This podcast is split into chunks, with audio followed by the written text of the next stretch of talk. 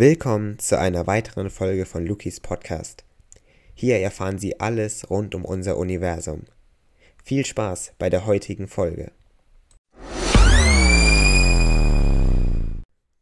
Es war eine Riesensensation, als der Astronomenverbund vor circa zwei Jahren das erste Bild eines schwarzen Loches präsentierte. Und man dachte damals schon, dass das etwas Riesiges gewesen sei, ein so weit entferntes Loch, ein so weit entferntes schwarzes Loch wirklich zu entdecken, das alle Eigenschaften, die man sich vorher irgendwie überlegt hatte, wirklich erfüllt. Und jetzt, zwei Jahre später, nach dieser Riesenentdeckung, hat man sich schon ein neues Ziel vorgeknüpft. Eines, das eigentlich viel näher liegt, nämlich ein schwarzes Loch in der Galaxie Centaurus A. Die Galaxie Centaurus A ist in kosmischen Dimensionen nämlich relativ nah zu uns, zu unserer Erde. Das sind circa nämlich 13 Millionen Lichtjahre. Das ist die Entfernung von uns, von unserer Erde zur Galaxie Centaurus A.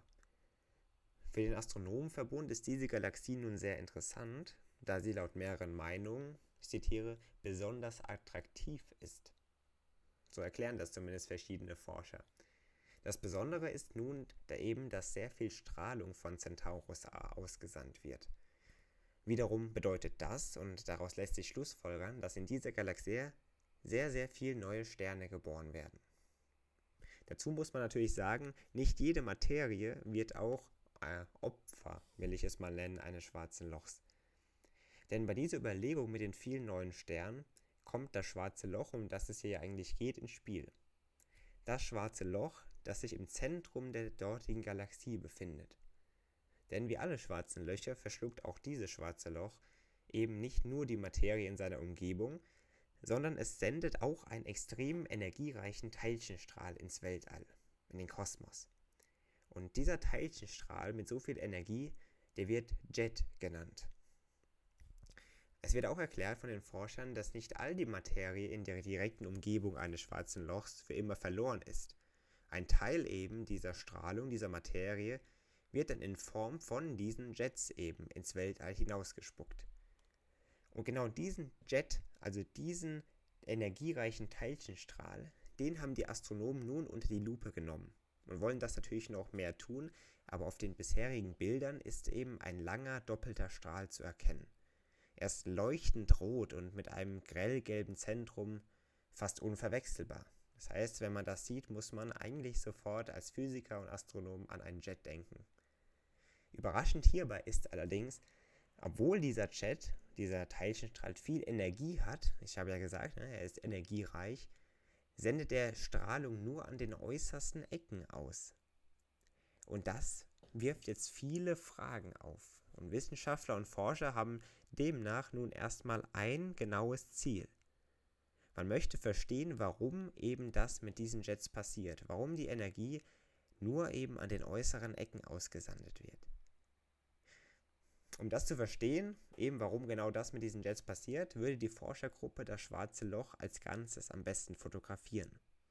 So hat man das auch eben vor knapp zwei Jahren mit M87 gemacht, dessen berühmtes Bild immer noch dem eines orange leuchtenden Donuts ähnelt, wenn man so will. Und wenn man diese Metapher benutzen möchte und diesen Vergleich, dann kann man das gerne machen, denn es hat wirklich Ähnlichkeiten. Möchten wir bei einem Bild eben dieses ganzen schwarzen Loches machen, dann müsste man irgendwie auf die Idee kommen, wie man das am besten macht.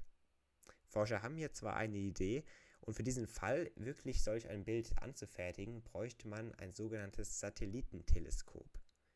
Das würde nämlich die Strahlung vom Weltraum aus vermessen können und demnach ein Bild erzeugen können. Bisher liegt aber die Entwicklung und die tatsächliche Nutzung dann eines solchen Satellitenteleskops noch weit in der Zukunft, leider muss man sagen. Und ich denke, liebe Damen und Herren, liebe Zuhörerinnen und Zuhörer, wir können gespannt sein, was auch die Zukunft hier bringen wird. Ob die Forscher tatsächlich ein Bild anfertigen können und wer weiß, was die dann noch alles in dieser Galaxie finden. Ob das schwarze Loch möglicherweise mal irgendwann für uns hier auf der Erde gefährlich sein wird. Große Fragen, große Fragen, die uns alle beschäftigen. Nicht nur Physiker, nicht nur Astronomen, sondern uns alle.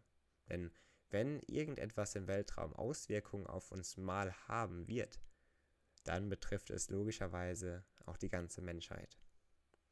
Liebe Zuhörerinnen und Zuhörer, vielen Dank für Ihre Aufmerksamkeit. Ich hoffe, Sie konnten wieder einiges erfahren über unser Universum und vieles mehr. Gegen Ende der Folge möchte ich natürlich wieder auf mein Buch hinweisen, Eine Reise durch den Kosmos von mir, Lukas Remmert. Gerne auf Amazon und in ausgewählten Buchhandlungen verfügbar. Vielen Dank und bis bald.